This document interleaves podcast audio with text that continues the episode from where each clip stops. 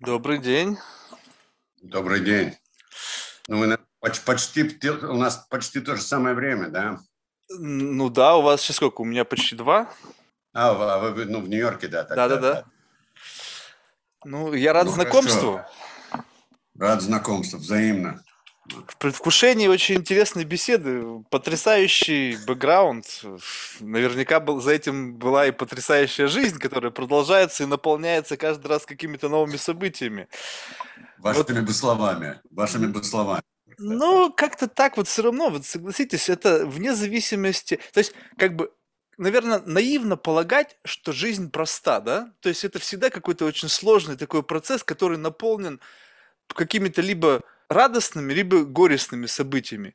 И почему-то, да. когда радостные события в жизни есть, мы как-то думаем, что так и должно быть. А когда горестные события, что как бы как будто бы это не должно быть. Ведь на самом деле все как-то так, в каком-то таком едином равновесии добра и зла, плохого да, да. и хорошего. То есть, если просто так тебе повезло, что на твоем жизненном пути всегда встречалось хорошее, это не значит, что в принципе плохого как бы нет. А вы, вы знаете, вот даже вот в науке вот сейчас вот в последнее время стали обращать внимание, что положительный знак и отрицательный знак, они несимметричны. Вот даже вот, вот если нас Нобелевскую премию дали по экономике, на самом деле, социологии, что вот, например, проиграть рубль и, ну, рубль, доллар, проиграть, э, выиграть доллар и проиграть доллар, это не то же самое. Mm-hmm. То, что, смотрите, вот дайте я вам такой тогда задать. Вот я вам предлагаю вам лотерею. Ага. И в такая. Вот, э, вот если вы выиграете, вы получите 10 долларов. А если проиграете, то, не то если ну, монетка выпадет на другую сторону, проиграете 10 долларов. Это вот такой вариант. А я говорю, ничего не произойдет. Вы готовы в этой лотерее поучаствовать? Бросить монетку, получить 10 или проиграть 10? Ну, как бы тут с вероятностью 50 на 50, почему бы не поучаствовать? 50-50, вероятность та же самая, ноль. Ну, я даже не буду вас мучить, Марк, потому что и на самом деле люди, как правило, не хотят этого делать. Потому что страшно проиграть ну, 10, 10 долларов, 10 тысяч долларов. Она намного более весомая, чем выиграть эти 10 долларов. Так что поэтому мы обращаем Но это, знаете, азартные люди, они с вами... происходит азартные люди, они могут с вами поспорить, знаете, ну, смотришь на, этих, ну, понятно, на казиношников, да. они там так и делают такие беты постоянно. Ну, я не думаю, что у них 50 на 50, но это уже другой разговор. Ну а как, рулетка черная, красная, тут какова вероятность? А, там что-нибудь, что-нибудь подкрутят, там, нет. Понятно. Ну, знаете, вот я бы хотел э, обратить внимание вот на то, что вы являетесь президентом Российской экономической школы и директором Китайско-российского центра по изучению Евразии. Вот это китайско-российский по изучению Евразии. Как-то это так все географически растянулось. Я понимаю, китайско-российский по изучению Китая или России. А тут как-то евразийский регион в целом. Смотрите, смотрите, Марк, если ответить честно на этот вопрос, то ситуация, она, конечно, непростая.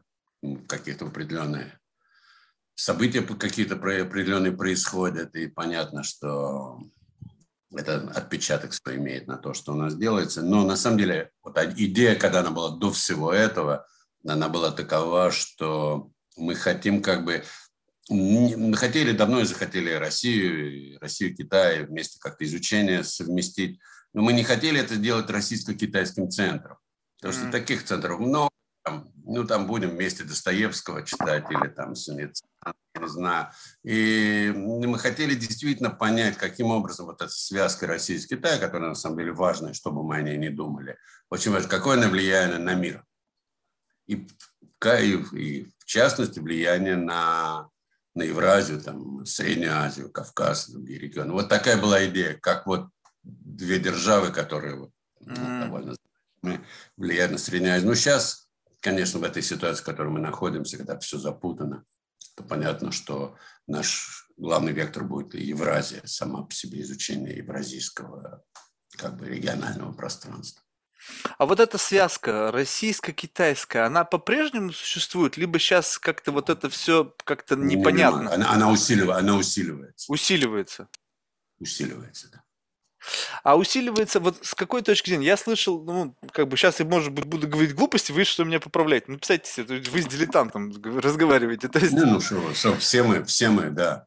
Вот, и, и слышал вот такое, что, значит, э, связка усиливается, но на самом деле это не какая-то вот не взаимно выгодное усиление, а просто углубление в зависимость одного от другого.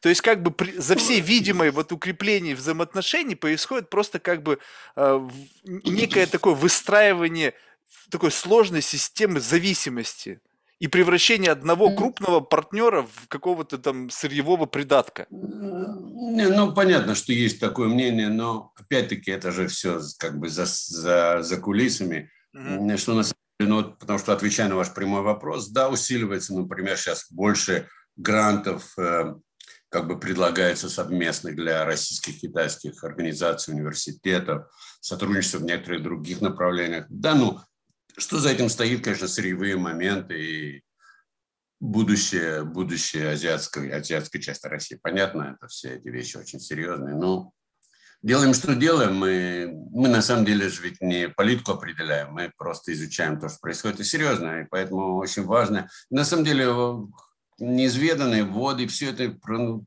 на самом деле. Вы знаете, вот я еще добавлю такой момент, что вот это относится не только России и Китаю. Вроде бы вместе, вроде бы знают друг друга, вместе бы общались уже много лет, сколько китайских студентов. Но вы не застали, а вот я застал еще, когда китайские студенты приезжали в Московский университет, там было много всего. И все это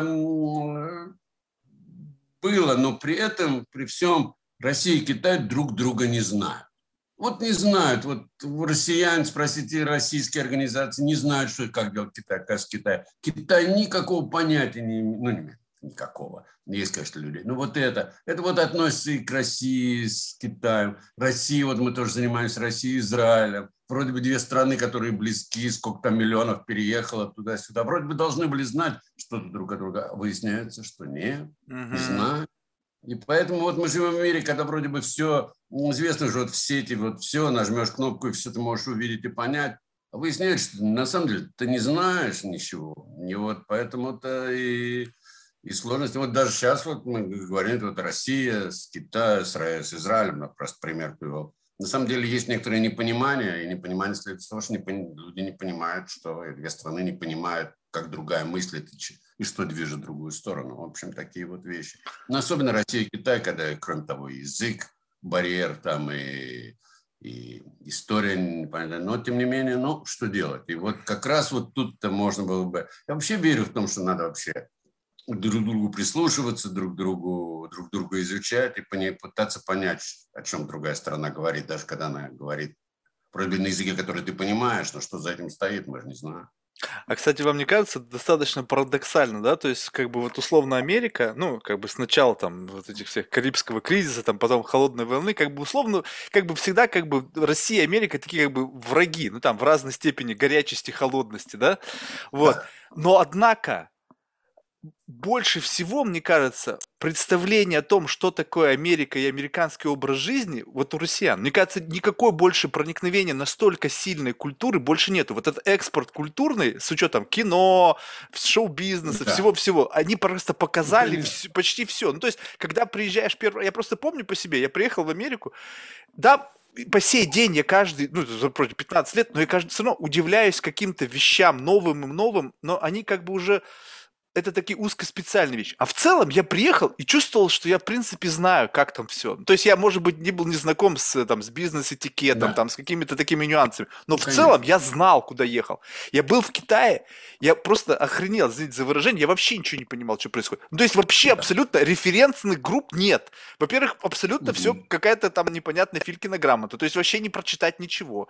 Люди все совершенно, как бы, совершенно не похожи на меня, потому что, ну, как бы очевидно, прям ну, оч- очевидна разница. Да. Я еще высокий, как бы тут смотрю, какая-то масса такая движущаяся, как броуновское движение непонятно. И казалось бы, что проникновение культурное с дружественными э, какими-то там ну, условно, дружественными, соседскими группами должно быть больше, а нет. Почему вот этот вот культурный трансфер, вроде бы столько лет пытается как-то выстраивать отношения, не происходит? То есть, да, есть, возникают институты, возникают, появляются люди, которые заинтересованы вот в этом как бы культурном симбиозе. А вот до сих пор, вот что среднестатистически, действительно, с ваших слов совершенно верно, житель России знает о Китае? Кроме как о том, что там очень много народу, и там половина всего там ширпотреба или там электроники делается в Китае. Вот мне кажется, на этом знания заканчиваются. Да. Ну, я просто хочу сказать, что, к сожалению, это, в общем-то, действительно может быть Америка, но это другое дело, потому что на Америку действительно внимание обращали и обращают, а с другими странами мало знаю. Ну, это примеры всюду и везде. Вот когда объединились две Германии, вроде бы должны были знать, вроде был там и радио, и телевизор там был. А вот когда объединились, на самом деле, ведь даже две Германии, люди, которые даже были разделены сколько там, ну, 50 лет или меньше даже того. И одно поколение, на самом деле, вот понимание, как оперируют и как живут люди на другой стороне, было совершенно непонятно, ограничено. Так что вот так вот мы живем, когда вроде бы все знаем, а на самом деле знаем очень мало. И вот это пресловутое, да, проникновение информации. А ведь тут получается, что сам факт наличия информации еще не определяет проникновение в умы. То есть получается так, что конечно, людям вроде как конечно. бы и не нужно, да? То есть тогда, а вот тогда вот, э, вот скажем так, вот если бы а, вот это вот культурное проникновение было бы больше, каково бы было вообще в принципе вот, вот тот вот самый вот градус отношений, он бы как-то изменился? Ну, скажем так, вот если бы мы более хорошо знали культуру Китая, более бы хорошо понимали ну, какие-то интенции, там, э, основные там какие-то нравы, мотивы, вот, э, вот в целом вот такой большой страны, вот отношение бы среднее по больнице было бы другим? Либо вот оно плюс-минус было бы таким, какое есть ну, сейчас? Отношение оно не приходит сразу. Первым бы, конечно, бы бизнес бы если бизнес понимает, как ну, легче было бы совместные предприятия, мало же этого всего торговли между странами. То есть, ну, есть существует, но тем не менее недостаточно. И поэтому тоже недостаточно, может был потенциал. Вот сейчас речь, речь идет о связях между Китаем и Россией уже как-то региональные какие-то, ну там на в Сибири там немножко по-другому, но вот э, все это, а если бы понимали, было бы лучше, конечно, потому что бизнес туда не идет и в обратную сторону. Мы работаем с китайским бизнесом и с российским бизнесом туда, и они, в общем-то, на самом деле не понимают структуры конъюнктуры на другой стороне. И не то, что они бестолковые просто, но вот э, даже если ты изучишь, все равно ж не поймешь. Так что это все, все это вопрос. Э, вообще сближение людей, культурное сближение людей очень важный момент. Я не думаю, вот в мире он не происходит. Мы, наоборот, как-то все разъединяемся. Вроде бы как-то должно быть все эти социальные, все эти сети приближать людей, нас сближать людей. На самом деле я не думаю, что это происходит. Это ну, удивительно, Потому да? что каждый свое читает. Чего ты читаешь, что тебе интересно. А, а то, что надо бы читать, мы не читаем. Ну, так да, вот этот первичный логан, да, Фейсбука, Connected People, да, и там, а сейчас да, вот, вот, people, да. вот кто с кем законнектился-то, то есть какие-то какие-то баблы образовались, которые между собой каком-то в без, в без каком-то бульоне плавают, эти пузырьки между собой не пересекаются, и комфортно действительно вроде как бы, каждый живет в своем, в своей реальности, в своем мирке, и потом, когда начинается вот этот бурлеж, когда вот это все пузырьки начинают перемешиваться, все начинают быть в шоке, а типа, а как так произошло? Ребята, вы сами как бы туда пришли. Мне вот, знаете, вот честно скажу, удивительно. Я на самом деле, вот, ну, как бы, ну, вот, с одной стороны, немного мизантроп, а с другой стороны, мне непонятно вообще, как так люди могут как бы чувствовать какую-то вражду по отношению к другому человеку вообще в принципе, разделенного просто какими-то территориальными, этническими, религиозными границами, ну, условными такими, да. Вот мне вот это непонятно. У меня в жизни столько было разных знакомых из разных стран, с разных социальных там этажей, грубо говоря, с разным цветом кожи, историей, там, бэкграундом, в общем, всего.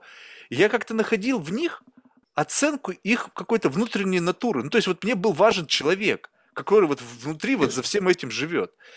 И, и, но выглядит так, что это как бы не самая правильная система оценки, учитывая то, что вот мы сейчас наблюдаем. Получается тогда как? Мы как бы фундаментально не можем о чем-то договориться, фундаментально пытаемся как бы изменить, подменить понятие под того, как мы должны вот, ну, общаться между собой. В чем проблема? Почему мы до сих пор, вот находясь на вот таком, вроде бы уже как бы достаточно ну, зрелом эволюционном витке развития до сих пор испытываем какие-то проблемы вот такого, как бы, знаете, такого средневекового плана. Вот если так вот откровенно посмотреть на это. Да, но да, на этом мир мы живем. Мир, кстати, изменился за последние, скажем, 10-15 лет и в Соединенных Штатах, и в других странах. Понятно, что, ну, и ну, конечно, вот, ну, мы все говорим, все упоминают слово поляризация, но мы становимся как-то более поляризованы. Но, но в этом есть что-то, что вот э, разные круги населения уже не могут общаться друг с другом. Ну, а потом, когда немножко, когда уже когда строятся стены между между групп, группами людей, тогда и понятно, что и ненависть, и непонимание. Ненависть не сразу приходит. Сначала приходит непонимание, потом непонимание, непонимание усиливаешься, и переходят какие-то вот такие более сильные отрицательные эмоции. Ну, в результате мы видим, что происходит, как мир поляризован всюду везде. Это не только не, это не Россия, не только Россия, не только Америка. Нет, конечно, Европа, весь мир. Европа, весь мир, да, и всюду и везде. А можно так вот что сделать Давай. какой-то вот такой вот как бы вот, ну, вот просто, если немножко поспекулировать, но причем учитывая вот весь ваш профессиональный бэкграунд, вот скажем так, вот есть вот какой-то социальный слой, да, ну, то есть вот эта вот вся специфика взаимоотношений между людьми там в локальном, глобальном масштабе. Есть экономический слой, грубо говоря, они все между собой как-то сшиты, ну, то есть там как-то там, не знаю, там стержень какой-то единый, или там наоборот они как-то там пере перекликаются. Ну, вот скажем Конечно, так. Я что... думаю, что да, я думаю, что да. Да вообще сейчас разделить это все невозможно. Ну, это вот, ну, скажем так, а одно на, на другое влияет. Соответственно, вот если посмотреть вот так вот на то, что вот те изменения, которые происходят вот на социальном слое, они так или иначе влияют на экономику. Вот на ваш взгляд, какие вот такие вот глобальные экономические челленджи ждут в ближайшее время? Не, ну вопрос-то, конечно, ну тут кроме того, кроме ну, последствий короны, ну дай бог, ковида, дай бог мы с ними. Ну смотрите, вопрос тут же, конечно, глобализации. Это то, что мы говорим о глобализации, она все-таки слово само, она даже противоречит тому, что вот сейчас вот говорили, о том, что вот люди надо вместе. Глобализация же, в общем-то, сама по себе как такой какой-то э, какая-то концепция, ну, ну правильная идея, ну действительно, давайте вместе – если ты хочешь там что-то делать, у тебя может преимущество делай это, в другой стране делай это, потом туда будем торговать вместе, и всем будет лучше вроде бы. Вот, но не получается, потому что по, по ряду причин экономических и социальных. Ну, если, например, экономики, ну вот хорошо, вот давайте мы будем там что-то производить в одном регионе, произведем другое, а что-то другое. А потом один из регионов как-то становится беднее, один становится богаче, другой беднее. Ну вот и тогда и начинается. Вот начинается неравенство, вот начинается неравенство, потом восприятие людское, и вот и начинается вот э, такое отрицательное отношение к тем, кто стал побогаче. А тогда уже вместе уже невозможно работать. То есть идея глобализации, она надо вместе это все делать. Причем понимая, что вот учитывая вот все это вот эти comparative advantage, относительное преимущество, ты, ты мог бы как-то этот весь мир, если бы ты сидел наверху и бы сказал, а вот, ребята, вы делаете так, вы делаете так, ну, а если там вам будет плохо, мы вам там 50 баксов переведем и, и эту историю. Но так же вот не получается, каждому свое. И есть, э, да, вот это растущее неравенство. Вот это, кстати, момент э, очень важный во всем этом. Растущее неравенство в мире, оно экономическое неравенство, оно является фактором, который вот определяет человеческое поведение. Mm. Не исключительно, но во многом. Вот тогда любопытно, вот скажем так, вот у меня была недавно беседа с человеком, ну как-то все, то есть понятно, что там человек из науки, то есть там нейро всякие вот эти вот интерфейсы, brain computer interface, но, в общем, речь зашла о технологиях и о том, что как бы сами по себе технологии жизнь к лучшему не меняют, а меняет только то, что э, как бы меняется общество, и как бы общество социальной справедливости способно технологии пустить во благо. Когда в основной идее не капитализма, я сижу на технологиях, и, соответственно, я в дамках, да, то, что у меня есть что-то мощное, я могу это использовать для своего собственного обогащения. Но вот у меня как бы вот, и, как бы до такой степени это спор, ну, то есть я не хотел спорить, просто я задавал один и тот же вопрос. А как? Оказаться в обществе социальной справедливости. То есть, что должно произойти с, вот, с human race для того, чтобы вдруг вот этот вот ген, который нас каким-то образом, вот этот вот соревновательный ген, который в какой-то момент времени приводит одних людей там на вершину Олимпа, да, ну вот это вот расслоение, оно же ведь образуется в результате чего? Что кто-то получает больше чего-то.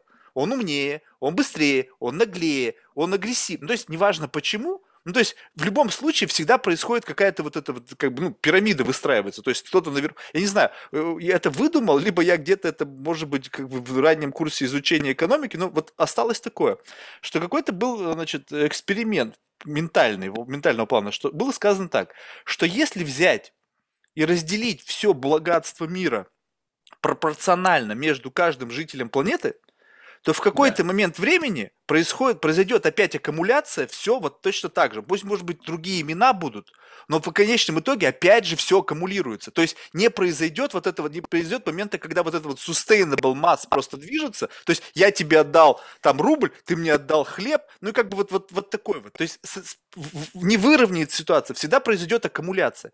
Так тогда, если это бесконечный процесс, то какой социальной справедливости и равенства может идти речь, если сама природа человека, мы несовершенны? Эгоистично. Ну, может, ну, может быть, ну смотрите, вот, вот когда это слово это глобализация, которое произно, произносится так часто, сейчас даже контекст стал отрицательным да, в некотором смысле. Ну, смотрите, ну, для меня, что глобализация, она означает две вещи. Работаем вместе, производим вместе, ну, вместе, значит, производим вместе каждый свое, но при этом перераспределение должно быть. Перераспределение, оно является очень важным моментом глобализации. Оно было отброшено. То есть все, речь шла о глобализации сама по себе, она вот так вот обогащение богатых и объединение бедных. Ну, понятно, что этот процесс, если он происходит, то там очень печальные последствия, которые мы и сейчас и наблюдаем. Так что, ну, вот с самого начала, вот как бы понимать, что глобализация, страна за месяц заработала и поделись, заработала и поделись. Но, ну, может быть, это действительно против природы человеческой, но ну, ну, если бы, ну, это знаете, как детей учить. С детства вдалбливаешь, может быть, что-то и остается. Ведь э, вот сколько в России, сто лет, в Советском Союзе учили здесь, что-то осталось, наверное, какие-то такие, коллективизм какой-то. Хотя трудно сказать, э, трудно да. сейчас уже сказать. Да, но вот это вот поделись. Вот смотрите, вот если все перевести в формат денег, вот скажем так, что произведено что-то, появились излишки, поделились. Эти этим тем, что поделились, попали в руки людям. Эти люди, ведь они эти деньги не съели, они пошли и что-то купили. И опять принесли да. деньги тем, кто, собственно говоря, возглавляет вот эту да. всю как бы, э, ну, как бы капиталистическую ячейку. То есть, как бы, это же, ну, то есть, либо мы должны отменить деньги в принципе и какой-то жить в обществе, где валюта является твой вклад в общее дело, ну какой-то вот, я не знаю, какой-то инструмент для оценки твоего вклада. Ты там перевел бабушку через дорогу, вот тебе, бринг, токен, можешь взять хлеб. Ну то есть как-то как все по-другому, потому что как только фигурировать начинают деньги, в любом случае у кого-то денег будет всегда больше. Если у тебя будет больше денег, у тебя больше возможностей, в конечном итоге это превращается во власть, и пошло-поехало укрепление, династия, защита своих интересов и так далее. То есть как-то я просто пытаюсь понять, есть ли выход из этого пути, потому что такое ощущение, что ведь мы не первый год живем-то, ведь уже ведь попыток как бы во, во все времена, понятно, что были там очень жуткие времена, но все равно люди стремились к какому-то благу. И вот этот разговор о том, что когда-то будем мы жить хорошо, он продолжается века. И до сих пор мы находимся в ситуации, когда мы даже не рядом. Тогда, получается, может быть, просто как бы стоит пересмотреть план-то? То есть как-то учесть все-таки... Может, может быть. Ну вот, знаете, вот как вот там в этом фильме там «Брат 2», помните, там была беседа ага. о том, кто сильнее, у кого деньги или у кого правда. Mm. Ну, это... вот так вот. Знаете, тут можно даже так сказать, у кого деньги, у того и правда. Вот, пос... ну, да. вот потому что выглядит это ну, так. Вот, ну, вот американская пиар-машина. Ведь все, что угодно могут правда сделать. Вот, вот могут, вот я, вот что меня восхищает в Америке, это то, что они научились любую ситуацию выворачивать с выгодной стороны. Ну вот, ну вот сколько бы чего ни происходило, да, всегда есть там пацифисты, есть там несогласные, как бы, да, вот это внутреннее волнение, и оно как бы даже нужно. Но в целом окли, ну, как бы облику всего, бомбим Сирию, молодчаги, все классно, все правильно делаете. Как вот так? Стоит кому-то другому как бы облажаться, что-то сделать не так, все там, со всего мира обрушился скандал. Ну, то есть, как бы получается так, что как бы деньги в состоянии не то чтобы купить правду, а просто изменить реальность, подменить понятие правды, подменить реальность на ту, которая как бы сейчас мнением большинства считается правдой. Да. Ну, ну, да. Ну, это такой циничный, конечно, подход к этому, ко всему. Но вот, вот, вот в этом отношении, вот, может быть, вот циничность, вот это же тоже правда в какой-то мере? Ну, циничность формы просто действительно форма обращения и поведения. Ну, думаю, ну, сила, да, конечно, сила финансовая, сила, она позволяет тебе делать вещи, которые человек бедный в отсутствии этих ресурсов не может делать. Ну, совершенно очевидно, вот так оно и И что происходит? Углубляющееся неравенство. Вот так вот мы и живем. А вот а вас вот как э, экономиста, вот, ну, все равно какие-то вещи, э, какие-то проблемы, какие-то тематики, они вот в большей степени привлекают ваше внимание. Ну, здесь, скажем так, ведь экономика это вообще, в принципе, ну, настолько большое понятие, как бы, ну, вот это все. Куда ни посмотри, даже экономика внимания придумали. Ну, то есть где угодно, везде можно как да, бы обнаружить. Ну, есть, есть экономика, есть экономика эмоций, есть, э, да, ну, все это. Вот. Ну, если говорить обо мне лично, ну, я, у каждого есть свой маленький угол, свой маленький mm-hmm. огород, ты работаешь, и что-то там пытаешься картошку вырасти, там огурцы. Или а что в этом огороде? Можете, если не секрет, рассказать? Интересно. А не, ну я вот последние там лет, скажем, 10-15, э, я там, ну, может быть, 15 скорее, чем 10, э, занимался там э, культурными аспектами, особенно экономикой языков. Почему меня интересовало, вот как люди себя ведут, и влияет ли. Ну, различные культурные особенности, ну, ну, особенно я занимался языком, потому что как-то язык немножко легче описывать с точки зрения, с формальной точки зрения. Люди, говорящие на разных языках, вот они ведут себя по-разному с экономической точки зрения. Ну, это еще вообще история идет еще там с фон Гумбольта, с фон Гумбольта вообще туда, ну, там и лингвисты, и философы. Сейчас опять Хомский выступил недавно, как бы он э, вчера, по-моему, говорил об России Украине. Ну, вот такого, такого рода, насколько язык он важен для для, оцен, для оценки влияния на поведение. Ну, вот такого рода есть такая известная гипотеза Сапира Ворфа, которая говорит, что язык, насколько язык важен, определяет ли он наше поведение, или он влияет на наше поведение. А если он влияет, ну, каким образом, ну, выясняется, там много интересных работ было на эту тему, что, скажем, языки, у которых, э, которые связаны с будущим, у которых нет будущего, вот, вот эти люди, вот, которые говорят на этом языке, как-то они меньше, когда-то больше откладывают сбережения, а другие нет. Ну, mm. в Германии, Голландии, там в этих таких странах, там больше э, денег как-то откладывают в сторону, чем в странах таких, как э, там Россия или Италия или что-нибудь еще. Не, ну, понятно. Ну, на самом деле, на самом деле, что меня, меня всегда интересовало, как культурные особенности они влияют на наше экономическое поведение. И в общем ответ-то да, конечно, влияют, безусловно. И образование, и наша культура, гены, все это, все это очень важно. Это, вот это я этим я занимался. Ну, не, не исключительно, но это меня очень интересовало. А вы рассматривали вот в таком контексте вот эти вот языковые различия? Ну, допустим, вот сейчас вот как бы пресловутый искусственный интеллект, да, и действительно я да. удивился, как-то даже переводчики с каждым днем, ну не то что с каждым днем, просто вот какой-то момент раз и стало прям вот значительно лучше. Ну, то есть прям вот... Стало бух, значительно лучше, да. Вот как-то, и как-то overnight. Вот как бы, как бы, то есть понятно, что это процесс был, но вот в голове зафиксировалось, что было как-то хреновенько, а потом раз и стало резко хорошо. А еще ведь впереди да, сколько не, не знаю, когда это произошло, да, но, но, но факт, факт на лицо сейчас намного лучше, безусловно. Это стало уже некоторое время назад. Уже переводы разумные. Раньше было какой-то глупость. Да, какая-то галиматья была. Приходилось да. очень много редактировать. Да, а сейчас, а сейчас вполне разумно, да, так что... Вот, и вот, вот mm-hmm. в силу вот этого, скажем так, что вот скоро это будет доведено до какого-то условного, ну не знаю, не то чтобы эталонного, но прямо до уровня смыслов. То есть не просто на уровне буквального перевода, но и до уровня перекладывания смыслов.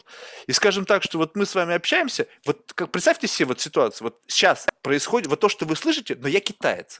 Но вы слышите меня ровно так, как я говорю по-русски. Ну, то есть сразу же э, идет культурная адаптация, докрутка смыслов, докрутка месседжа. И у нас с вами, мы и на same page. Вот если да, вот весь мир вдруг вот так заговорит... Язык сам по себе.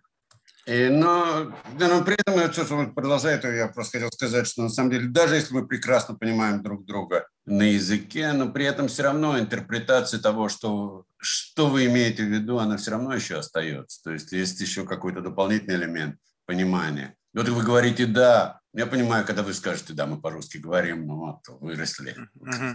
Поэтому, вот, например, да, когда люди даже говорят что-то такое, что должен понимать, что это означает, что когда мы соглашаемся, является ли это соглашением или нет. или это просто приглашение к дальнейшему обсуждению. Ну, вот такого рода вещи за языком стоят. То есть язык по себе очень важен, и говорить на нем хорошо, но понимание, как бы интерпретация движений, выражения, оно тоже очень важно. Да, но вот эти, эти же, как бы, просто мы сейчас находим ситуации, когда, скажем так, наши нейронные сети, грубо говоря, мозги, они натренированы, потому что мы выросли в одной языковой среде, мы вот эти social cues все изучили, мы знаем как бы вот жесты, мимику и так далее. Но когда произойдет процесс оцифровки, сейчас ведь все это происходит так, что да, сумеют да. смыслы докрутить. То есть, скажем так, что вот, допустим, там в какой-нибудь там другой культуре, там, не знаю, в английском языке, англосаксонском мире, не знаю, в каких-то восточных языках, есть тоже свои грубо говоря, понятийные какие-то вот особенности, смысл, смыслы. Их трансформируют да. и будут сразу же переводить не только на уровне языка, но и на уровне смыслов. То есть, когда вот а, произойдет... Ну, вот но мы еще не там, да. Нет, ну вот это может же быть в конечном итоге, потому что мы видим, может как быть, произошла эволюция быть, но... перевода, и да. вот до такой степени. Вот если, скажем так, что в один момент, вот мы с вами просыпаемся в какой-то момент времени, и все условно, с учетом вот этой технологической прослойки, вот этого буфера, заговорили на одном языке. Вот, вот тогда может измениться то, что вот у нас же основные все проблемы от непонимания.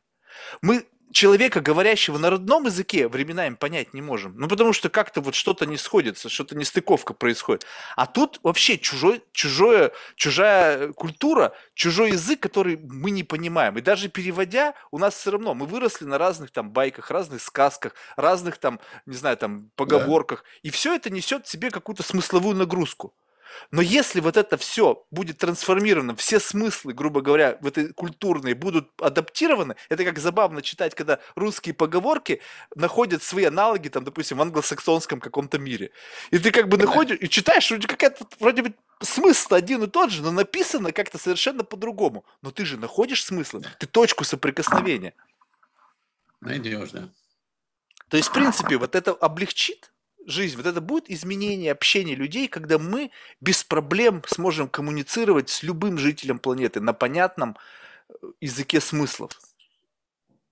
Ну, конечно, это усилит наше понимание и сблизит людей, но при том, при всем, ну, еще столько остальных дополнительных моментов остается, и образование, и история, и наше понимание наших родителей, это тоже же все это часть того, кто мы есть. Не только что мы с вами разговариваем, что-то за вами стоит, за мной что-то стоит. Ну, вот эти вещи и история последних ста лет или, или какого-то другого периода, ну, с точки зрения России, может быть, сто лет, она очень важная история э, России Советского Союза. Ну, вот, да. Ну, потому что я хочу сказать много элементов. Язык, безусловно, очень важный. Поэтому-то я, в общем-то, как-то очень стараюсь как-то пытался что-то сделать и пытаюсь до сих пор. Но, тем не менее, я тоже понимаю, что, что это многомерное действие. Так что язык, он важен, может быть, даже является самым существенным, но, тем не менее, другие вещи, такие как история, гены, экономика. Mm. Вот мы должны находиться в каком-то экономическом, каком-то похожем экономическом режиме, поясе, чтобы мы понимали друг друга, о чем мы говорим. Да. Если, скажем, кто-то голодает, а кому-то слишком, который, которому слишком, ну, можно договориться раз, не очень понятно, о чем разговор. -то. То, что может себе, может, холодильник не может купить, а другой там мало ли что в каких-то хоромах живет. Ну, то, эти вещи тоже же они существенно, они же не могут просто так языком все это Эм, как это привести к общему знаменателю. Много чего нужно для этого. Говоря, неравенство, вот эти вещи, понимание, историческое понимание. Это, кстати, любопытно. Я вот за собой заметил, что вот когда в моей голове появился там, ну, дополнительный язык, и там еще один там на подходе, я прям почувствовал, как у меня появилась еще одна призма восприятия мира. Ну, то есть да. вот призма восприятия мира на русском языке, и потом щелк, переключаешься на английский язык, и как бы вот, вот то же самое смотришь, но уже немножечко по-другому. Уже другой немножечко контекст, уже, уже как бы на события ты смотришь иначе и так далее. То есть получается, что в моменте вот люди с мульти, мульти как это называется, мультиязычные, да, а, а, в состоянии переживать несколько experience 'ов. То есть вот Конечно. этого подключения. Но вот очень важно, чтобы это был не просто методическое изучение языка. Мне кажется, очень важным компонентом изучения языка это является изучение культуры и истории. Именно Конечно. тогда он обретает в голове вот именно то место. Вот у меня до этого он был какой-то подвешенный. Знаете, вот что-то раз, как бы какая-то вот такой скелетик, который в состоянии оперировать, то есть он в состоянии коммуницировать на уровне ребенка. Ну, то есть вот как-то вот такие смыслы, простые вещи. Потом вроде как словарный запас вырос, но все равно момент общения, он, он не настолько... То есть ты как бы как будто бы мелко гребешь. То есть ты не в состоянии захватить глубину смысла, не в состоянии вот так вот изогнуть месседж для того, чтобы человеку донести какую-то истинную природу своей мысли. И вот в силу того, что получается так, что когда возникают какие-то взаимодействия между представителями других стран, вот этого как раз связующего звена, вот этого чистоты понимания и глубины настройки не хватает, чтобы люди как бы вот ну, решали проблемы не вводя друг друга в заблуждение. Ну, в общем, один из моментов, это, может быть, действительно то, что вы хотели сказать, что является как бы это все по-английски common experience, общее впечатление. Вот смотрите, вот почему, вот, вот, скажем, в Соединенных Штатах, ну, я особенно за ним э, учился там в университетах, потом в аспирантуре, и все, самые как бы важные серьезные связи со своими одноклассниками. И даже вопрос не только языка, ну, а вопрос в том, что вот вместе что-то проходили, или в армии вместе служили, если где-то, где проходили через что-то, что очень существенным, важным элементом вашей жизни было. Вот это как бы общее, вот как бы, ну, даже общий common experience по-русски, как сказать, да.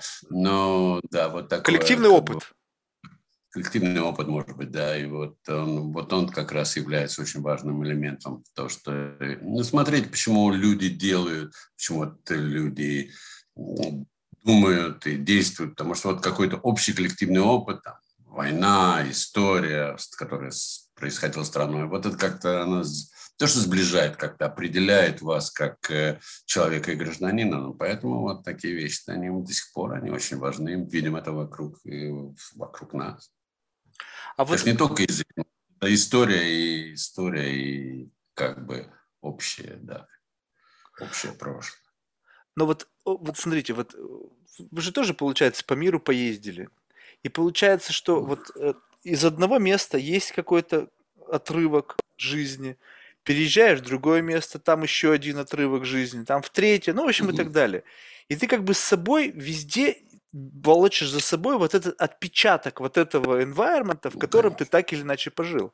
И вот уже, когда это накапливается, вот уже сейчас, вот когда вот вы смотрите так вот, скажем так, ретроспективно вот на все то, что вот тот весь как бы состав, локомотив из вагончиков, который соответствовал тому или иному отрезку жизни, который наполнен эмоциями, впечатлениями, угу. и он еще растянут э, через разные как бы границы разных стран.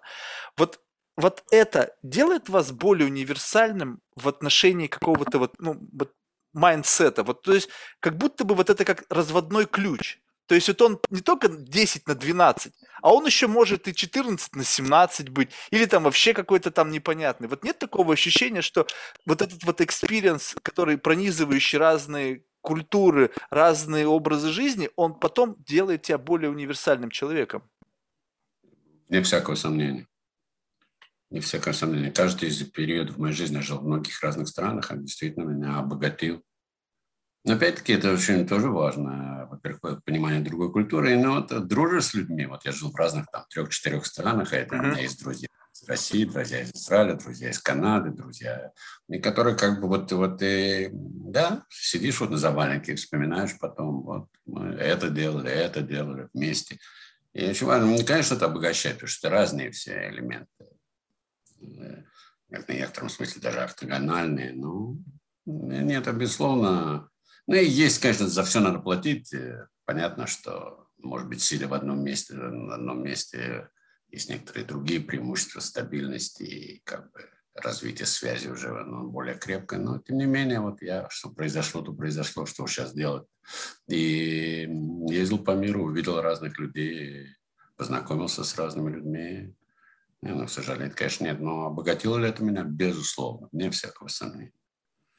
Мне кажется, вот эта вот законсервированность некая, мне кажется, это такое... Вот, ну, я, как бы преимущество вот стабильность, но с другой стороны стабильность можно же рассмотреть как стагнацию. Вот э, некоторые, ну вот есть вот такие регионы по миру, да, когда вроде бы как бы ехать никуда не нужно.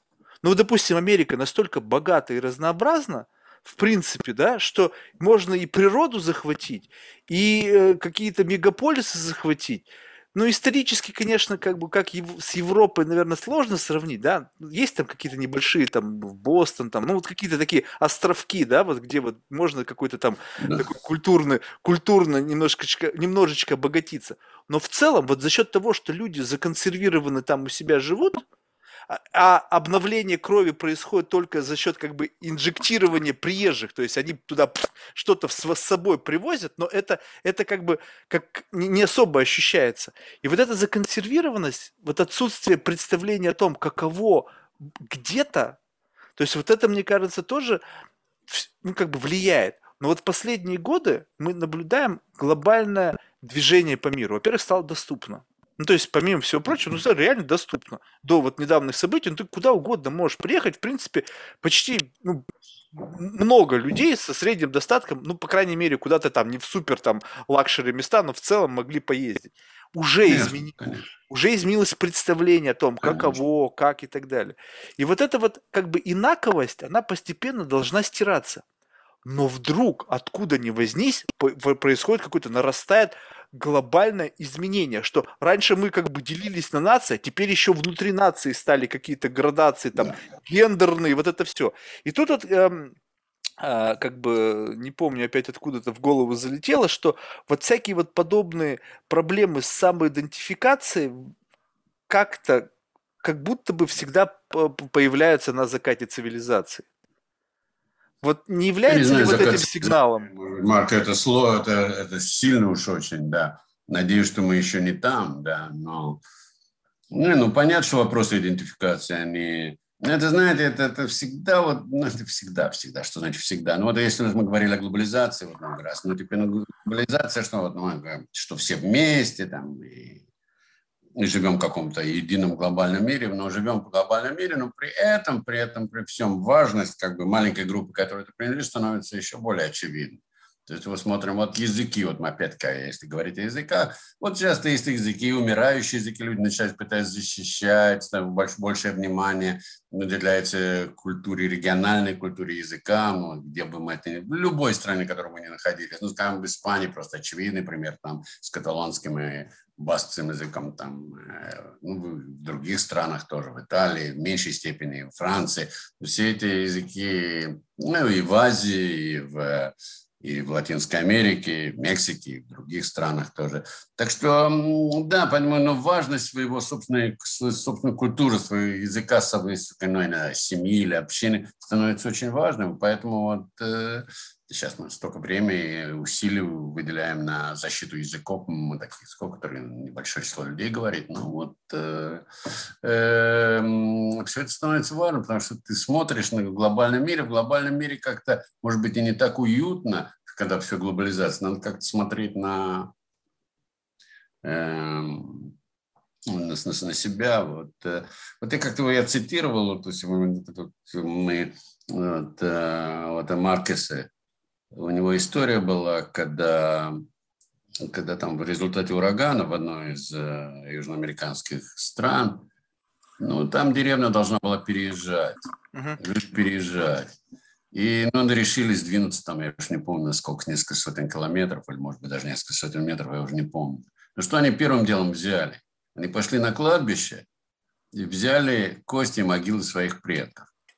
Вместе с ним поехали, потому что, ну, кто ты, если ты не знаешь, откуда ты пришел? Ну вот, э, и вот они переехали, и вот опять стали функционировать как, опять-таки, как община на другом месте. Ну вот, важно же знать, mm-hmm. знать, откуда ты, почему ты и куда ты идешь. Ну, даже если ты при этом получил там PhD в Стэнфорде или что-нибудь еще, ну, ты же все равно пришел ты из нашей деревни. Так что мы-то знаем, откуда ты да, но вот в последние события, знаете, какую риторику я стал наблюдать? Что вот прям совершенно человек берет и вот прям вот без какой-то тени смущения говорит, а вот в последнее время я, допустим, вот стараюсь не говорить, что я русский или русская. Я говорю, ну, это... и, и вот как-то вот это звучит для меня немножечко как бы странно. То есть, как бы, а что, что ты сейчас хотела вот этим или хотел мне этим сказать? Что, как бы, кого ты пытаешься обмануть? Ну, то есть, как бы, самого себя, окружающих. А что, окружающие идиоты? Они не понимают этого или что? Или вот, или вот недавно наткнулся еще на более парадоксальную вещь. Два русскоязычных человека общаются между собой на английском языке и как бы даже не пытаются перейти на русский как бы что-то я тут ничего не понимаю, думаю, а что происходит? И вот такое ощущение, что вот это вот, ну, понятно, что событие как бы неприятное, и как бы тут не крути, тут ну, как бы хреново. Но в целом вот до такого как бы брать и как бы пересматривать свою как бы если у тебя есть такая возможность, допустим, вот у меня тоже, там непонятно, кто во мне намешан, там евреи, там, и живу вообще в Америке тысячу лет уже, то есть, ну, как бы, ну, а, но, но при всем при этом я же родился в России. То есть что теперь? Я могу, в принципе, взять и подмениться. То есть я могу сказать, что вот ну, раз у меня там бабушки там были еврейки, значит, в принципе, я еврей. И они приехали вообще в Россию после войны. Ну, то есть я могу как-то взять и что-то отмотать, и как будто бы это как бы не со мной, и с это со мной не связано. А вопрос, зачем? То есть вот это что? Это тоже ну, какой-то способ защиты или от чего? Ну, ну не, ну, ну понятно, ну, в атмосфере, в которой мы живем, понятно, как-то overreaction, реагируем. Все. Ну, понятно, но что когда что-то, не, что-то непонятное происходит, то люди пытаются от этого отдалиться и не быть замешаны в то, что происходит. Ну, тем более, что ситуация, конечно, она непростая всюду по миру. Ну, не, ну, я согласен, what you are, вы, вы кто есть, ну, что ж делать, ну, поэтому... Ну, ну, есть люди, которые не хотят заостря, привлекать внимание, хотя вы правы, но кто ты? Если ты, что мы не, не видим, не слышим твоего акцента, что Вот именно что.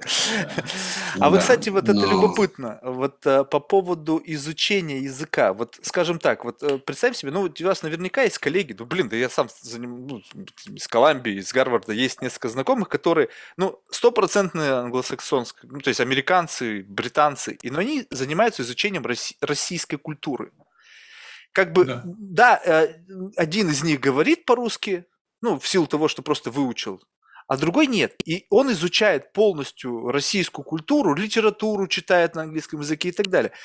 Скажу честно, временами он намного лучше знает историю России и литературные произведения, чем я.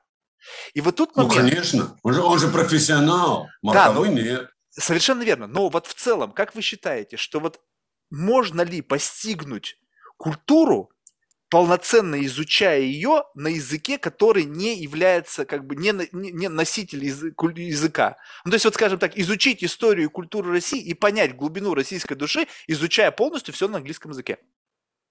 Я думаю, что это можно. Ну, конечно, при этом что-то теряется, безусловно. Ну, о чем тут спорить? Ну, можно, это же все. Нет, можно. Можно читать, можно я, я знаю людей, которые говорят, ну, таком каком-то, ну, что-то говорят все, но если ты спроси хоть сто слов, то ты знаешь. Ну да. Ну... Ты понимаешь, да. Но чтобы, а, кстати, большинство свободно и не говорит по-русски. Говорят так, читать могут, но тем не менее понятно, что профессиональную литературу большинство читает по-английски. Да нет, вот я тоже сначала думал, когда я вот приехал из России в Израиль, Э, ну, когда первым, давно уже, 50 лет тому назад, я думал, ну как, не тогда много занимался, э, в Израиле тоже интересовались Россией. Я тогда думал, ну как это можно людям, вот были специалисты по, по России, которые по-русски говорили плохо. Ну, как ты можешь, если ты не родился я потом понял в течение своей жизни, что, может быть, даже в некотором смысле лучше, меньше эмоций, как-то все немножко более объективно. Ты смотришь на историю как на историю, а мы смотрим историю через призму своей семьи. Вот вы говорите про бабушек. Вот ты начинаешь ты нервничать, когда какой-то такой эпизод. Вот, э, да, ну, семейный опыт, он как же, да, вспоминать. Так что, да, нет, э, я думаю, что профессионализм, профессионализм, и то есть, в принципе, вот... Ну, можно в баскетбол научиться играть вне Америки, скажите. Да-да-да-да-да. Вопрос, да. Ну, сколько сейчас вот европейских э, баскетболистов-то играет? И раньше же этого не было всего. Теперь mm-hmm. играют. Вот в городе Далласе. Вот у нас тут Лука Дончич, большой игрок Даллас Мэверикс. Лучший, ну, самый-самый известный. Предыдущим был Дирк Новицкий, немец, а этот из Словении. Ну, вот это где-то, кстати, очень э, существенный момент, что для, для жителей города понимать, что вот э, иностранец, он как бы доминирует команду, которая играет чисто американский спорт. Ну вот, э, что ж тут. Да. Ко всему привыкать, да. И я думаю, а почему? Потому что действительно глобализация. Ну, смотрите, как Лука Дончич, он вырос уже. Ну, конечно, были физические у него характеристики, что он мог играть, да, высокий, талантливый. Ну, потому что он смотрел американское, как в Америке баскетбол играет. Вот и решил сам. Не стал, не футбол решил играть, а баскетбол. И, ну, это вот э, это и других тоже.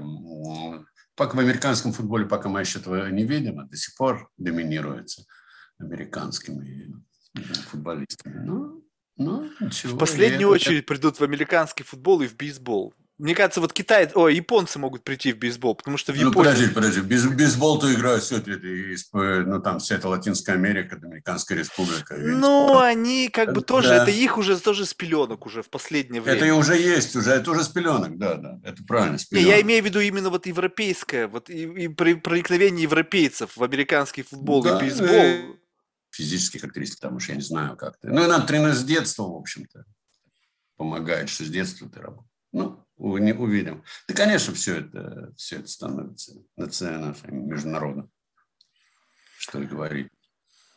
Мне просто вот любопытно, мне всегда как бы, я вот смотрю на это с позиции не профессионала, а просто наблюдателя, за вот этим вот как бы ткущимся в моменте волокном вот нашей реальности. Ведь это такое ощущение, что гигантские машины прямо в моменте его ткут вот эту вот историю всего, вот это вот и ты наблюдаешь, как вот это полотно перед тобой разворачивается, и ты как с позиции наблюдателя. И вот это же как бы всегда очень как бы просто, как бы, ну, вот сесть вот в позиции вот какого-то там критика, не знаю, там сесть вот у себя дома и начать, вот эти неправильно делают, вот это вот тут не так, этот там президент плохой, этот хороший, ну, в общем, вот это все. И вот, но вот с другой стороны, вот представить себе, насколько сложно и хитро переплетено все. Вот насколько реально, вот, на, вот по вашему мнению, происходящее в мире вообще зависит от людей. Вот, вот насколько люди в контексте событий, вот этой цепочки гигантской событий, являют определяющую роль. Вот можно так сказать, что вот один человек способен взять и пошатнуть экономику? Вот волеизъявление одного человека, какого-нибудь там сумасброда. Ну, я думаю, что возможно, да. А Не, какой, ну, например, пример? Специфическую экономику, когда ты можешь действительно... Сорос, когда там обрушил валюту британскую. Сорос, э, Сорос, да. И, ну и разные, различные варианты, но, может быть, не прямо экономика, а через какие-то политические моменты. Есть люди, которые действительно меняли облик страны очень существенно, далеко за примерами ходить не надо. А когда ты меняешь, меняешь как бы динамику развития и облик страны, как мы говорим, то действительно экономика очень, очень серьезно меняется. И мы даже видим здесь, в Соединенных Штатах, ну и в других странах. Да, действительно, вот какие-то такие политические и социальные перемены, они очень э, серьезное влияние на экономическое развитие оказывают. Ну, а вам не кажется, что... Ну, даже вот сейчас, вот, вот, вот скажем, даже ну, вот Германия, скажем, сейчас начинает как-то пересматривать свою энергетическую политику. Очень серьезный же момент, мы как даже не обращаем внимания во всей этой суете. Это же огромная вещь, что Германия будет по-другому свои источники нефти и газа получать. Так что вот эти вещи, они же существенно изменят, конечно существенно изменит экономическую, экономическую структуру страны. Ну, вот так это происходит. И... Ну вот это, кстати, любопытно. Вот это же тоже какой-то такой невероятный эксперимент. Я сейчас тоже не смогу процитировать, но что-то кто-то там из руководства страны сказал, что, ребята, будет плохо, но мы как-то из этого вылезем.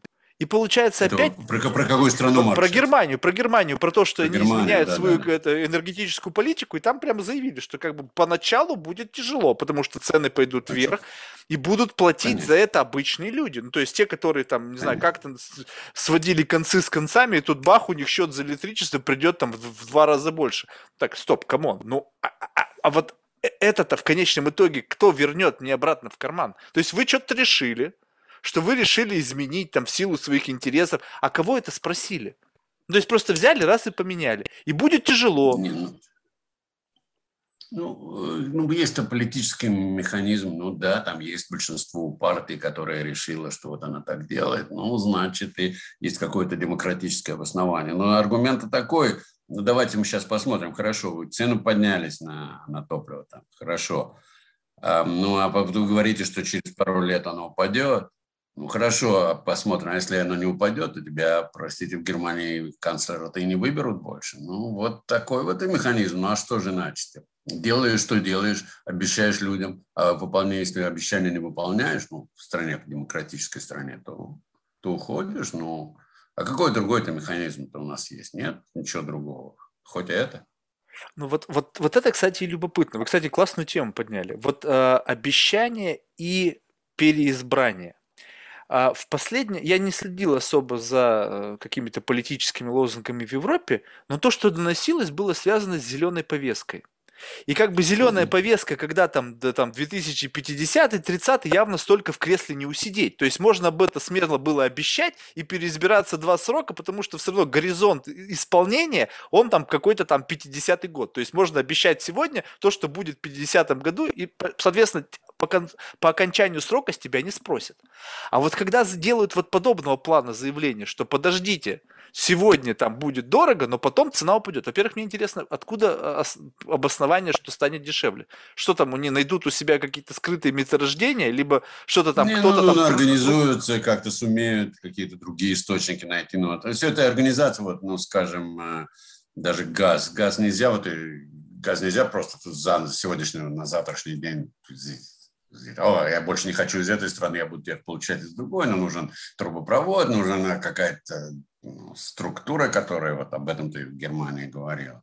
Но да, но, кстати, зеленая повестка, ну, это, это то же самое. Ты можешь говорить о 50-м годе, но все равно люди проверяют про своему сегодняшнему карману. Да не сегодняшнему карману, а дню выборов.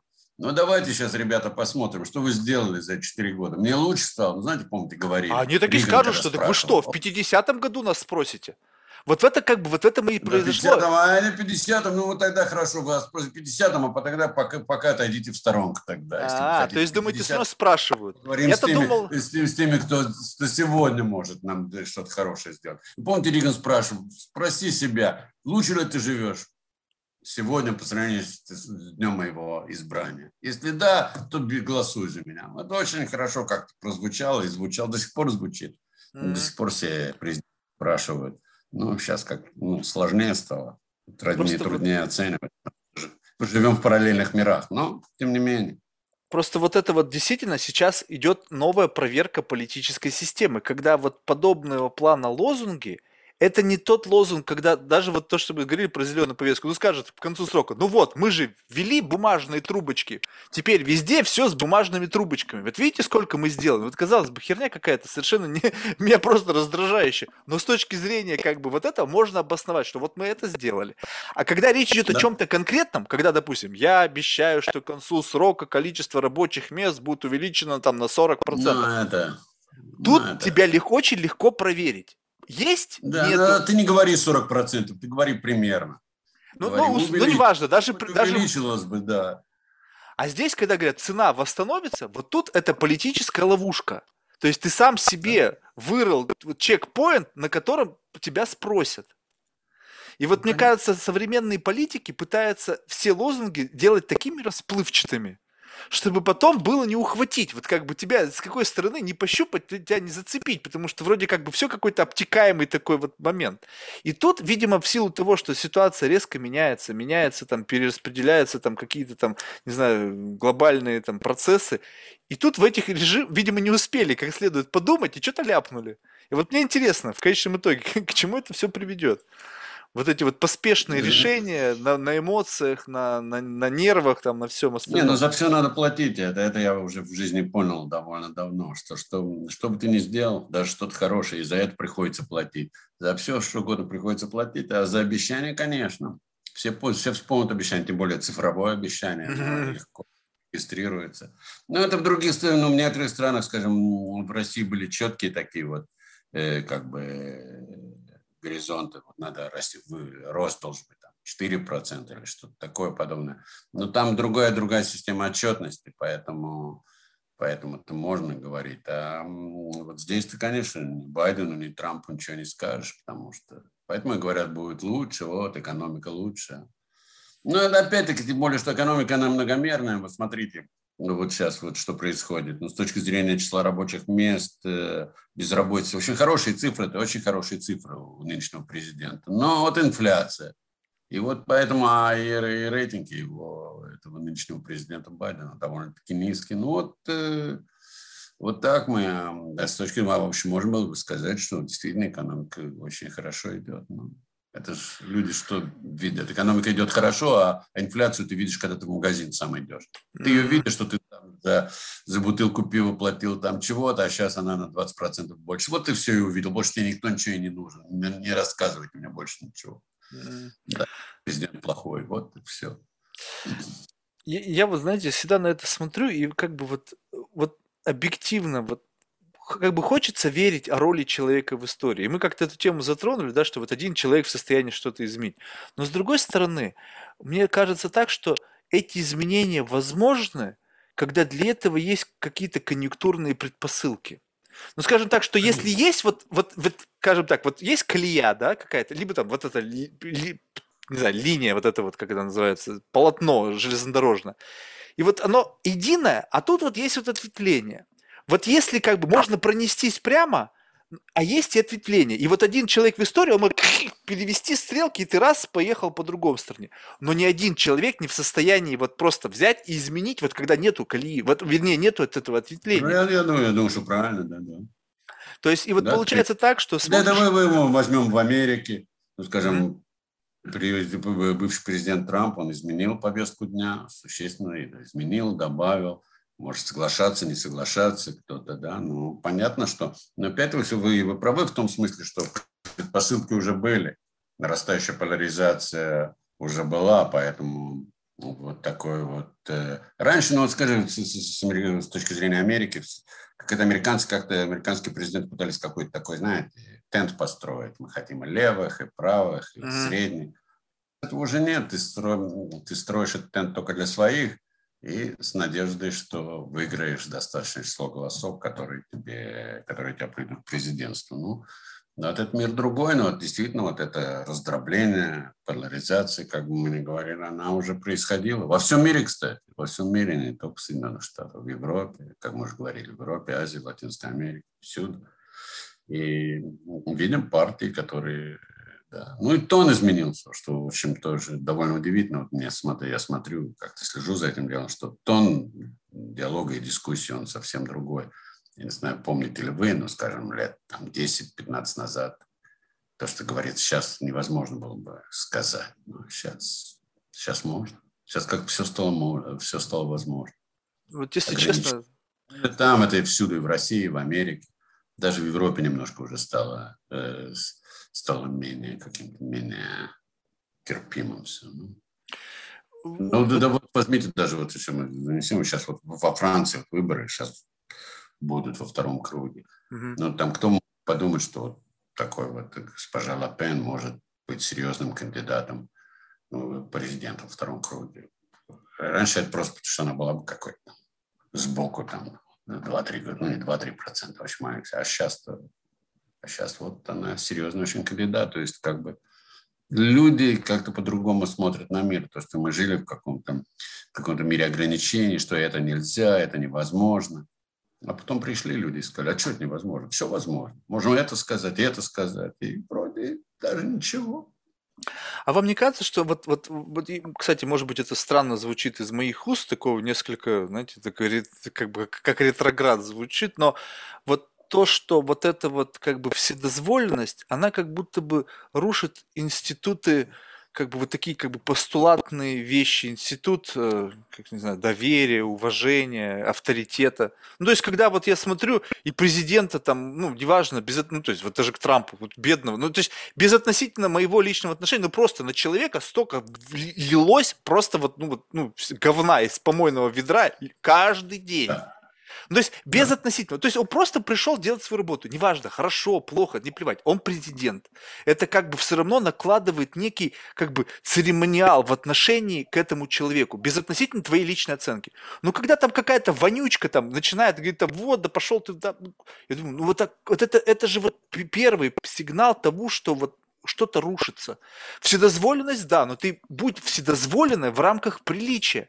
Может да. быть, ты, ну как бы, а когда вот это понебратство, то есть разрушение институтов какого-то, не знаю, там, ну просто какого-то уважения, каких-то фундаментальных принципов, к чему это приведет? Ну, ничего хорошего, мне кажется.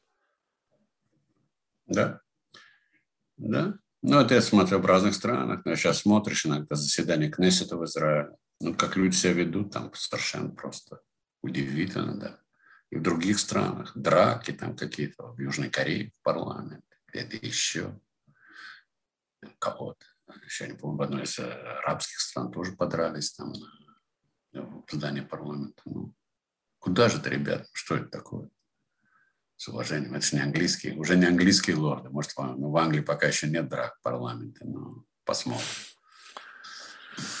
Вот, вот и как вот, вот, вот к этому относиться? Вот кто-то скажет, что это эволюция, а я на это смотрю, и мне хочется сказать деградация. Ну, то есть как? Вот как может происходить в моменте один вектор вперед, ну, скажем так, технологически явно мы продвинулись вперед. Есть масса аспектов, медицина, там, в науке. То есть вот один вектор вперед, а такое ощущение, что другое движется назад. Мне всегда казалось, что это сонаправленное движение. То есть как бы мы станови, становимся лучше и постоянно как бы идем в сторону лучше. А тут раз и как-то резко стали скатываться вот туда. Я прям наблюдаю даже в общении. Я просто как бы сам я ну, далеко, может быть, не самый интеллигентный человек, и у меня куча там всего неправильного в моей жизни. Но даже меня вот с такого кривого косого иногда поражает невежественность других людей. То есть я сам глубоко невежественный, но я думал, что это уже дно. Ну, то есть, как бы, что хуже, чем я, ну, быть как бы тяжело. И я когда смотрю, я сам, бывает, ахую от того, что происходит. И ведь эти люди, сейчас где-то у них есть дети, у них есть там, у этих детей будут другие дети. И вот система ценностей, которая передается из поколения в поколение, такое ощущение, что где-то где перекрыли подпитку ценностную. То, а Смотрите, а, вот, да. Угу. Я вот, говорит, когда я еще приехал в Соединенные Штаты, и Соединенные Штаты было как-то в каком-то таком грубом смысле, конечно, было построено на уверенности в завтрашнем дне. Вот ты mm-hmm. вот ты хорошо, вот работаешь, и сын там твой, или там дочка, или будет работать что-то похожее, ты работаешь там на каком-то заводе, вот, сын ты там будет, может, продвинется, пойдет учиться, будет, станет там начальником или что такое. Но была какая-то уверенность, что у тебя будет дом, у сына твоего будет дом, и будет все, и будет какая-то хорошая, обеспеченная, по крайней мере, средняя жизнь. Это чувство уверенности, это не только в Соединенных Штатах, оно ушло. И вот уверенность, вот я думаю, что то, что вы говорите о том, что почему люди ведут себя так, почему вот так, почему. Я думаю, что когда люди теряют уверенность в завтрашнем дне, ну не только для себя, но и для своих детей, и не только уверенность, и вообще как-то остаются на обочине всего, что происходит. Вы говорите, вот, развивается там artificial интеллект, у нас там болезни. Но не все вот ты вот живешь где-нибудь в какой-нибудь деревне, ты пока ты там до больницы доберешься, и и, и пока доедешь, и, и вообще что. Не может быть, значит, вот плоды, вот то, что вот мы говорили раньше в контексте глобализации. Глобализация прекрасная вещь была бы, если бы мы сумели бы плоды глобализации распределить каким-то, ну, не знаю, честным или правильным образом, каким-то образом, обязательно равным, но каким-то образом. Этого не произошло. Люди чувствуют себя оторванными от, от всего этого. То что какой-то праздник происходит, а меня что-то не пригласили. И вот и поэтому тогда и начинает и отчаяние, и отсутствие уверенности в завтрашнем дне. Вот, вот как-то вот такое, это где вот во Франции с этими желтыми жилетами совсем. Вот как-то вот так вот. вот меня, моя, моя жизнь каким-то образом, мои обещания, которые были явным или неявным образом были мне даны, тогда это все, никто ничего не хочет этого всего выполнять. И а я оказался что? Ну, вот вы проезжаете вот по, по Соединенным Штатам, по некоторым там. Uh-huh. Там Индиана где-нибудь там, ну, по центру не обижают uh-huh. такие штаты. Там. Видите, оставленные города, городки, там, ну, кто-нибудь там живет, потому что уже невозможно жить, людям приходится уезжать.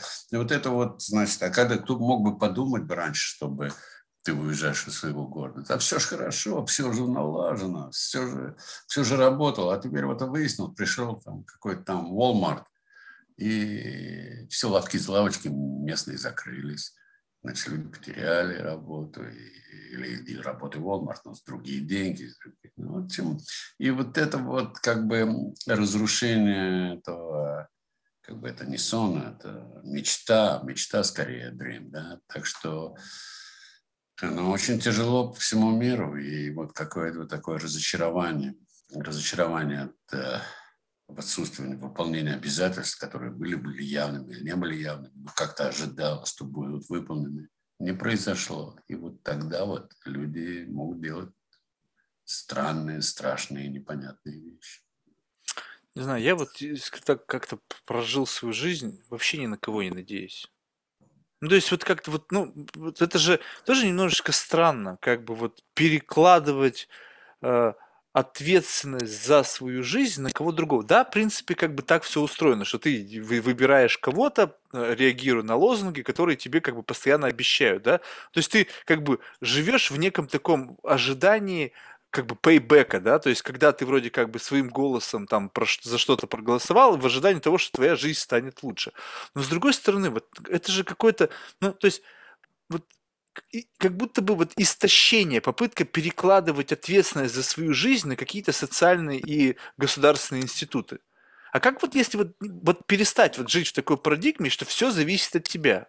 Ну, то есть, иди учись, иди работай, иди работай на пяти работах. Блин, ну, ну в конечном итоге. Вот, вот мне лично в моей жизни никто ничего не дал. Все, что есть, я вырвал своими зубами. Половину зубов сломал, походу. Как бы, и, и, и что? И что, я сейчас сижу и на кого-то виню, кого-то обвиняю? Да мне некого винить, я виню только себя. Я недостаточно хорошо учился, я недостаточно умен, я недостаточно там прозорлив. Я не... Но это моя вина, это не вина там ни, ни, ни Трампа, ни Байдена, ни Путина, никого, ничья, только моя. Вот тебе, вот мы же живем в мире, когда есть там Илоны Маски, есть Безосы, Билл Гейтсы, как-то же они там оказались. Они жили при тех же самых президентах, при той же самой ситуации. Да, ну кто-то там из нищеты. Да блин, я тоже не из богатой семьи. Ну как-то же я в своей жизни сумел маршрут проложить. А если бы был умнее и думал бы об этом, я бы еще бы лучше себе маршрут проложил. А как бы если бы я сидел и ждал, что мне там какие-то там с неба манна небесная на меня свалится, перераспределяться благо, и как бы ко мне проведут скоростной интернет, да я бы до сих пор бы сидел там в, в Урюпинске где-нибудь там, какой-нибудь там в, в конце географии где-нибудь в неизвестном месте и ждал бы, когда ко мне придет интернет, искусственный интеллект, биткоины, там все блага цивилизации. Да они бы не пришли вообще никогда. Ну, смотрите, я полностью согласен, я, кстати, тоже так вот жизнь свою строил, платя, платил всегда сам за себя и сам, сам двигался вперед с помощью чьей-то. Но смотрите, это я, ведь люди немножко по-другому мыслят, вот, особенно когда ты сидишь на одном месте и делаешь то, что ты делал раньше, то, что папа делал и дедушка делал. Но ты говоришь, я все делал правильно. Вот смотрите, я вот пошел, я делал, не ленился. Не ленился. Вот ходил на работу в этот, э, ну, скажем, какие там заводы были, там, или что всему там, сталелитейные, ну хорошо, а больше не нужны. Они вот, понимаете, вот они больше не нужны, не то, что ты-то что-то сделал, но вот жизнь изменилась, а кто, и вот когда ты начинаешь, что я-то сделал все правильно, а что? А я безработный. Всю жизнь делал, ходил на работу от свистка до свистка. Значит, и что-то, и вот тогда начинается вот следующий этап, почему это произошло. А вот они. И вот поехало. Значит, если они, то тогда все можно. Это они, кто бы они ни были бы, политические деятели, там, государственные деятели, или вообще или Сорос, или кто-то еще. Да. Ну вот это, значит, вот, э, и вот это такая вот э, линия не то что поведение, вот восприятие того, что происходит, что ты-то был правильно действовал, а тебя кто-то обманул. Ну вот смотрите. Собрал. Да, вот и значит, и вот тут-то начинается, а что я мог сделать? Вот, я делал все, что мог. Ну, на самом деле, вы говорите, что могут что-нибудь еще бы побыстрее побежать. И, вот ну, самый, уж...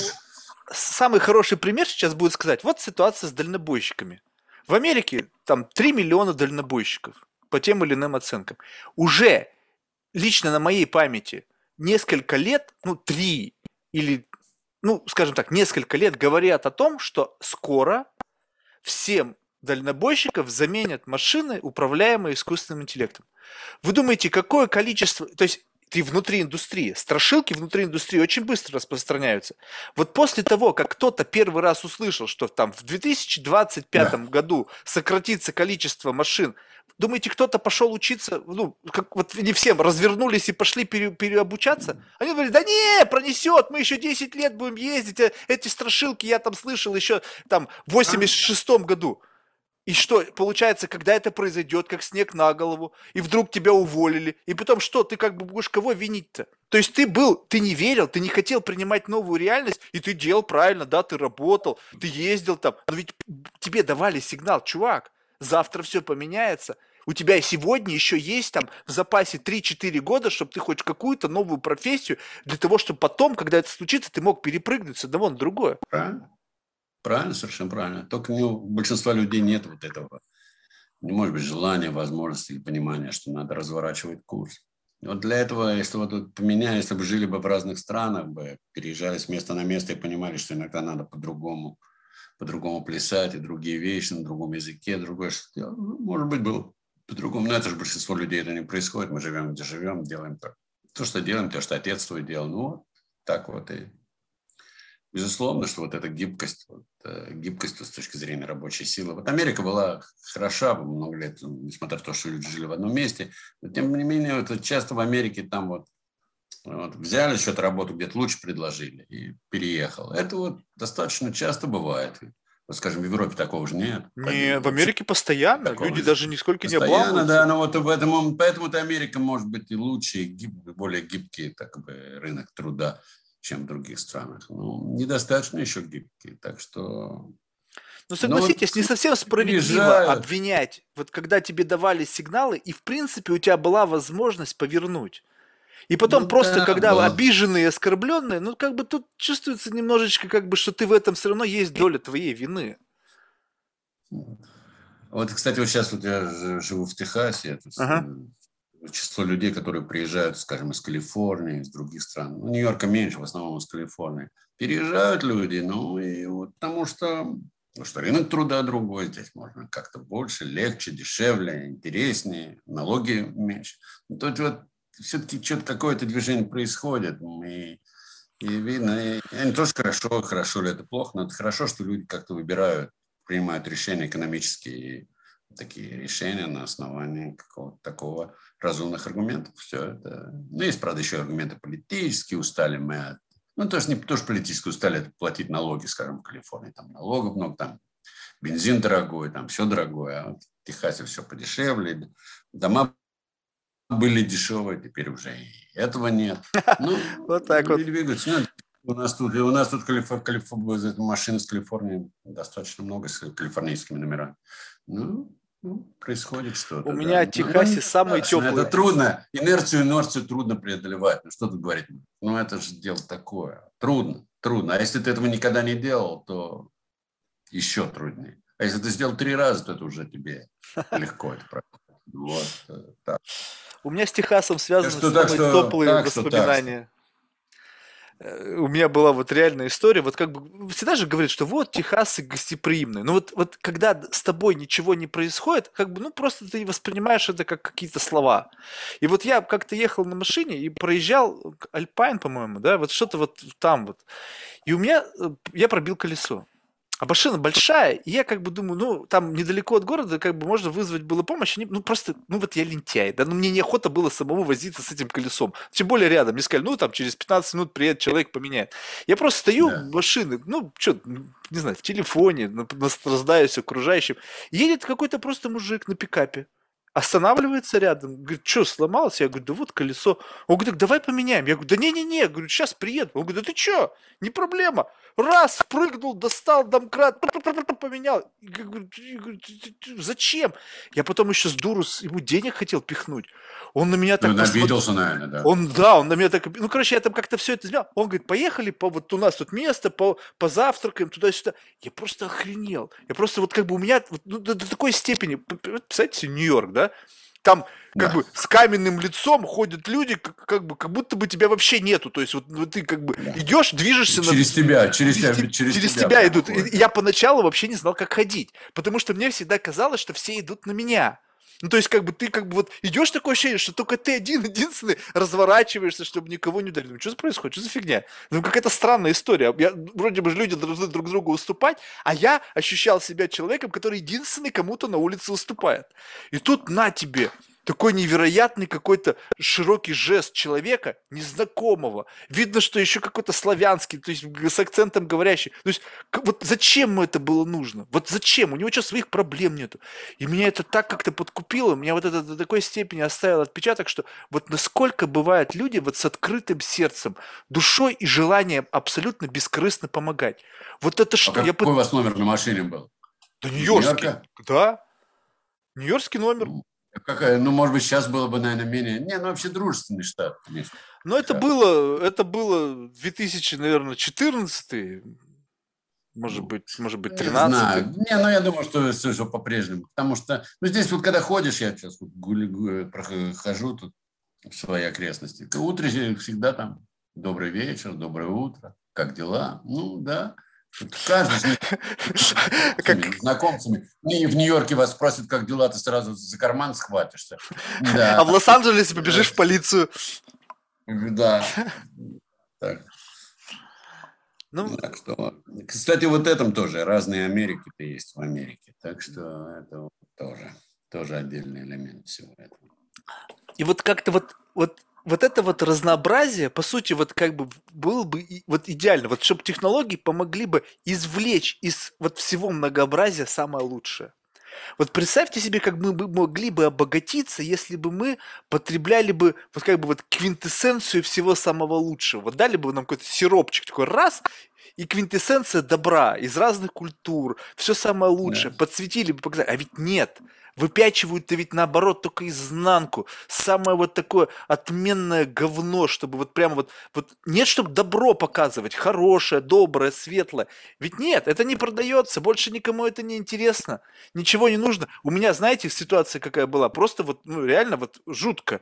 Как бы, э, значит, еду с братом, и у него дети, ну вот, ну, там, сколько я сейчас не помню, сколько, ну вот вообще, ну то есть там 9, может, ну то есть вообще вот юные совсем. И значит, какая-то жуткая авария на дороге. Даже мне как-то неприятно стало.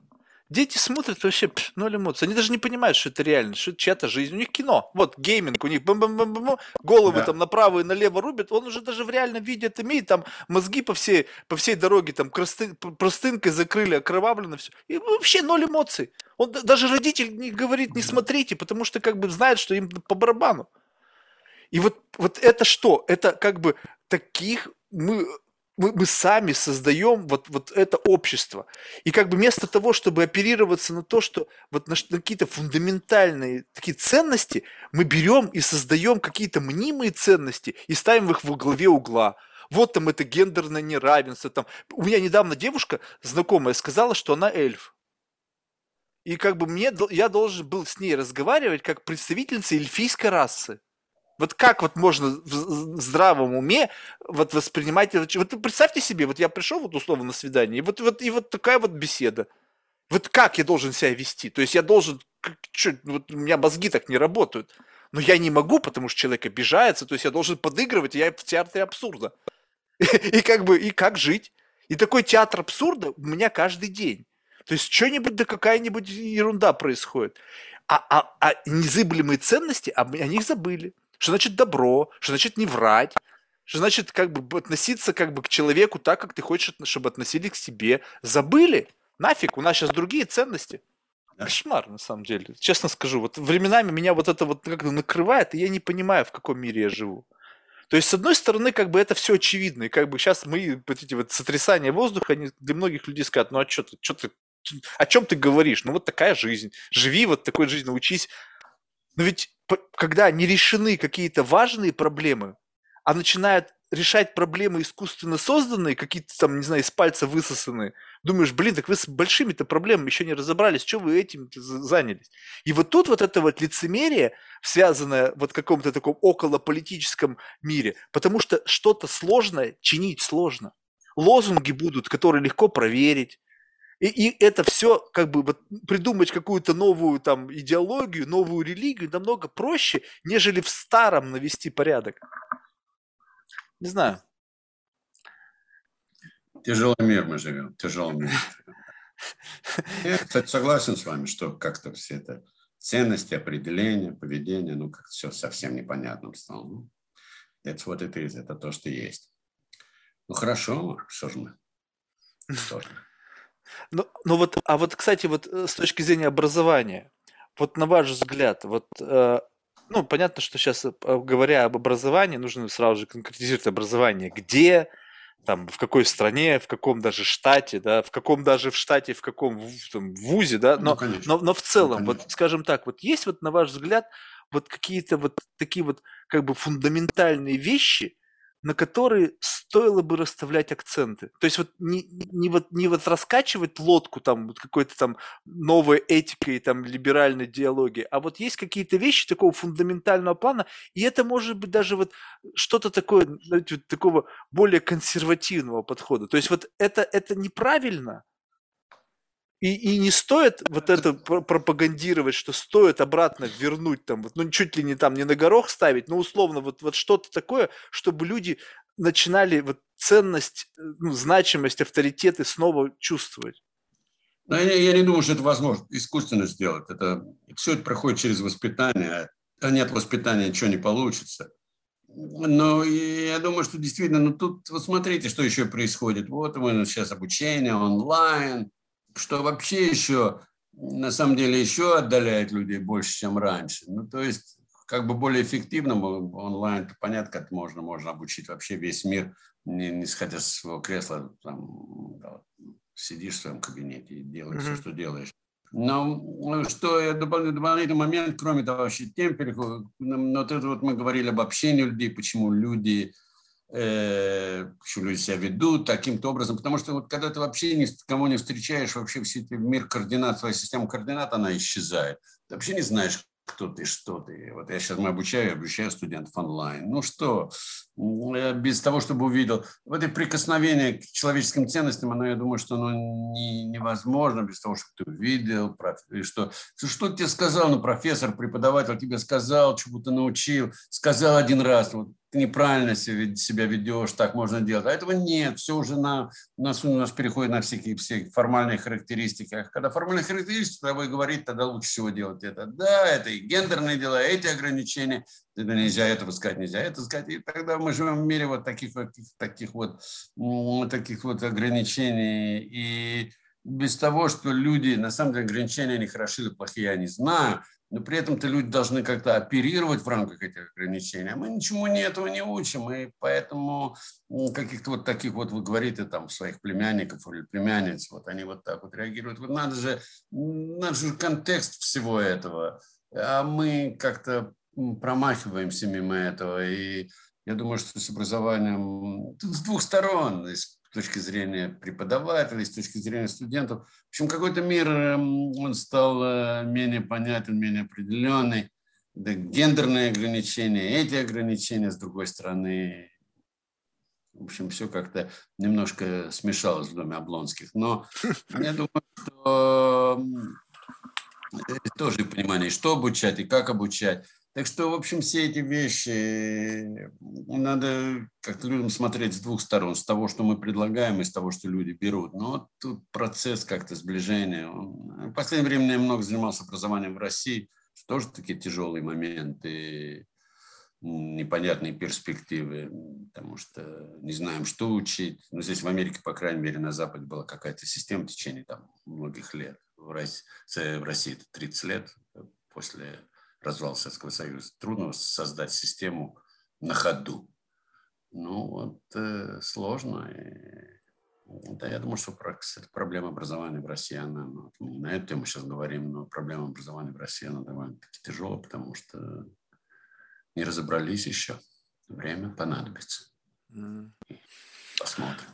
Вот, но вот согласны ли вы с, с мнением людей, которые говорят, ну вот, Марк, вот скажет, ну вот, что вот ты об этом говоришь? Ну да, сейчас это выглядит странно, сейчас это выглядит как абсурдно. Но ведь были и абсурдные вещи там и в 60-е годы, там движение там хиппи, там в Беркли что творилось, там Human Rights, ну, в общем, все вот это вот тоже. То есть было, были вот такие тоже перекосы. Но ведь как-то это все устаканилось, как-то все это выровнялось. Но вот вот, вот что-то, вот, я не знаю, это странно, но у меня такое ощущение, что вот эта пуповина оборвалась. И потом то, что сейчас происходит, оно как бы будет как эффект аккумулироваться. То есть эта прогрессия начнется вот именно вот такое, что вот ничего не выровняется.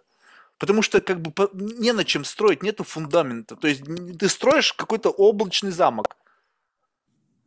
Я думаю, что есть большая разница, правы, что между тем, что происходило в 60-х, в конце 60-х и сейчас. Тогда все, что происходило, оно происходило как бы на окраине. Ну, там, да, были там Беркли, Вудсток, там, ну, какие-то такие мероприятия, которые, может быть, для, для большинства населения выглядели как-то странно. Но сейчас-то вот все, что происходит, оно затрагивает и ядро. И тут я думаю, что процесс намного, намного более глубокий, как бы изменения общества и не, не в правильную сторону. Так что я думаю, что в том смысле, что правы, что в 60-х годах то преодолели, а преодолеем ли мы сейчас, это нужны совместные усилия, которых пока не видно. Так Мне просто любопытно, кто времена, этот процесс... Тяжелые времена впереди. Да, самое, самое важное, кто эти времена, вот эти тяжелые, будут возглавлять. Вот так вот сейчас посмотреть вот на таких идеологических лидеров – ну вот так вот, ну, скажем так. Я сейчас не говорю о научном сообществе, потому что я просто не знаю, кто там вот как бы сейчас, скажем так, определяет повестку. Что все, все Харари цитировали последние там пару лет. Блин, думаешь, ну, ну да. ну как бы, да. ну, ну, ну, ну, ну, безусловно, молодец, ну да, ну как бы, но в целом как бы некоторые книги как бы, ну, как бы капитан да. очевидность. То есть как бы, ну, да, даже для, для меня, для человека, который, в общем-то, не, не глубоко в науке, не все говорю, но вот да. некоторые вещи как бы вполне себе я где-то когда-то раньше слышал. И, но, а в целом, ведь как бы были какие-то лидеры там такие серьезные.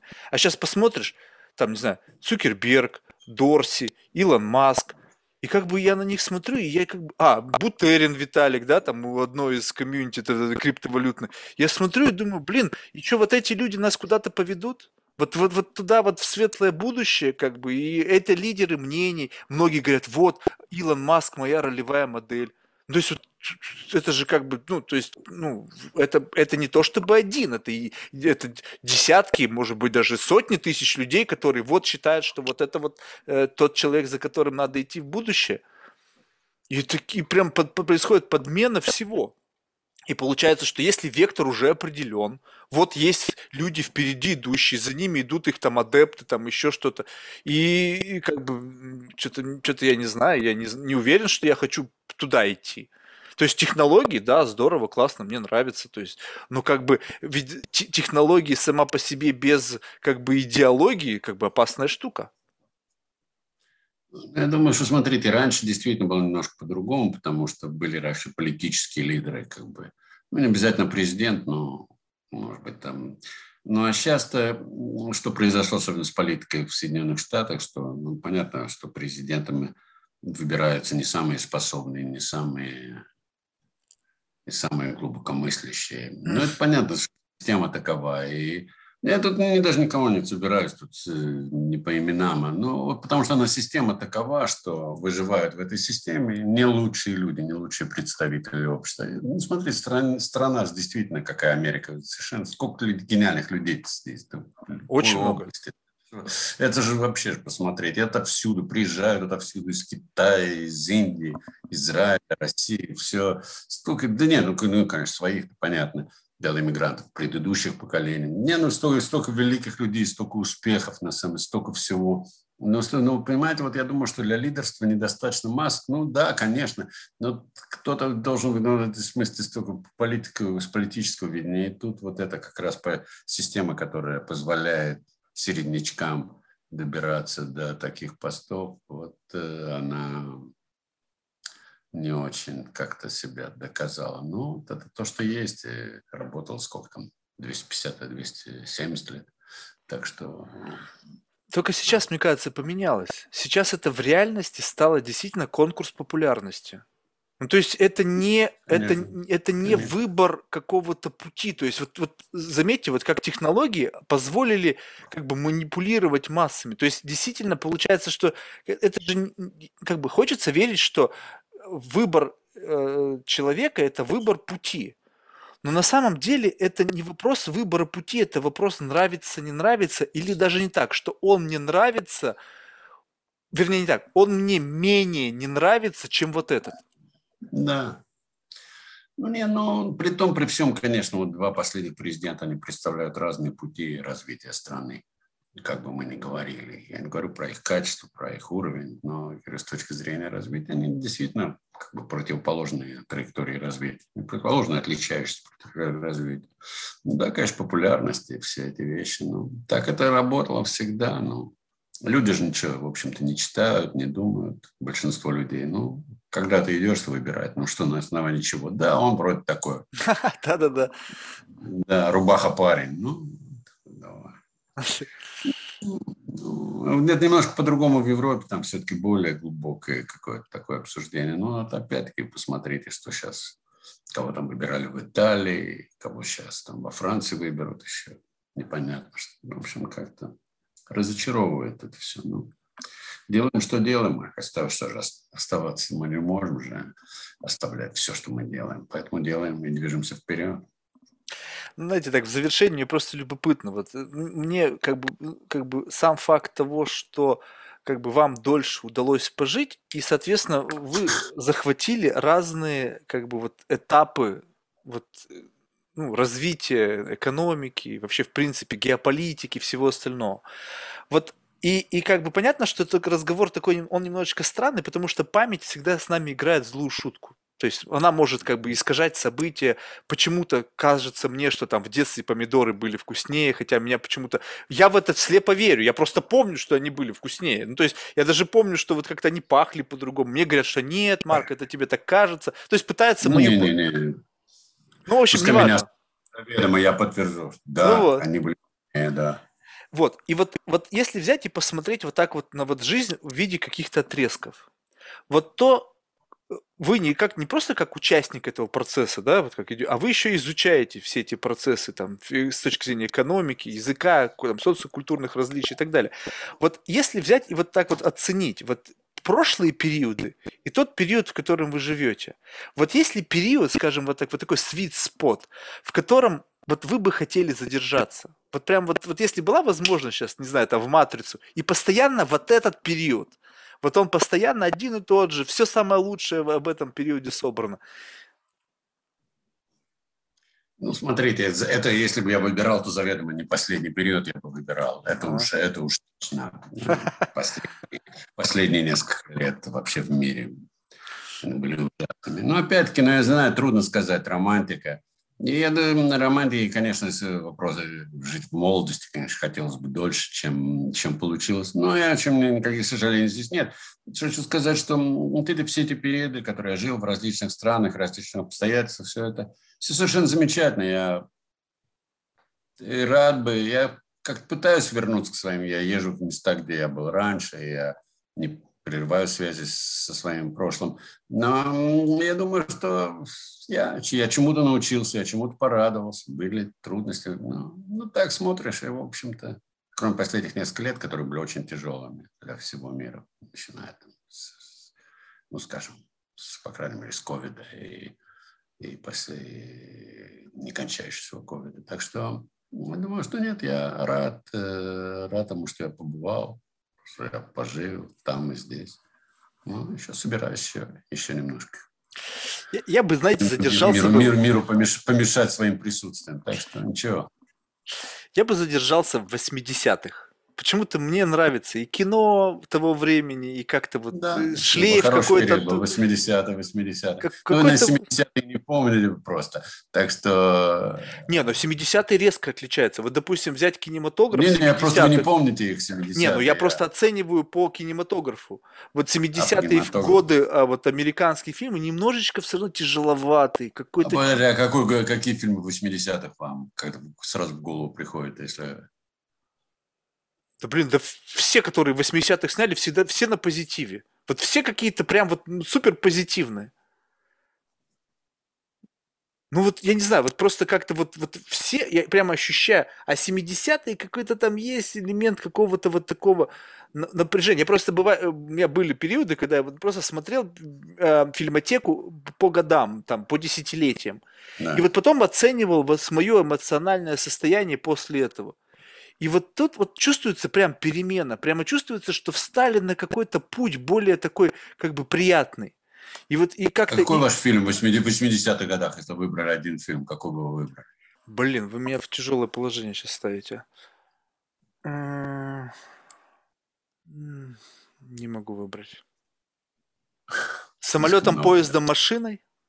А, да, хороший фильм, да. То действительно может быть Вот чувствуете, там, да. там что-то есть какая-то в нем, вот, ну, не Да, знаю, как- да. как- какая-то доброта, наивная доброта. Один дома, блин.